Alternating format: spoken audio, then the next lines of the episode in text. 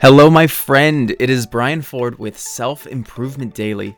Take ownership of your personal development one tip at a time. Things just keep seeming to get busier and busier, don't they? Sometimes it comes in waves, but I think a lot of the time it's just our new reality. How many times have you heard someone say, Sounds great, I just need to wait for things to cool down? You might have even said it yourself, only to find that a week passes and a whole new list of things have been added to your plate. Is that the perpetual cycle that we want to be our existence?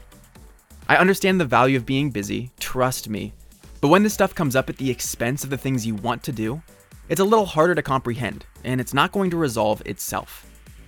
Even look at the phrase, waiting for things to cool down. I think we know by now what happens when we wait for things to get done. They don't. So if we truly want to free up more time to do more of the things we want to do, we need to take a proactive approach. I've recently implemented a few of these things into my life that I wanted to share. First thing you need to do is become aware of how you are spending your time. I wrote out my responsibilities and the time required to fulfill them, and am committed to tracking my behavior for the next month to gain more awareness. Then, and I haven't gotten to this part yet, but it's to make a plan to take action based on what you learn. What things are you pouring time into unnecessarily?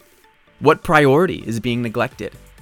That will give you the insight you need to change something so that things start going differently. To me, that's how things can actually cool down for you. It's not waiting for things to change, it's taking ownership of your time and getting more intentional about how you spend it.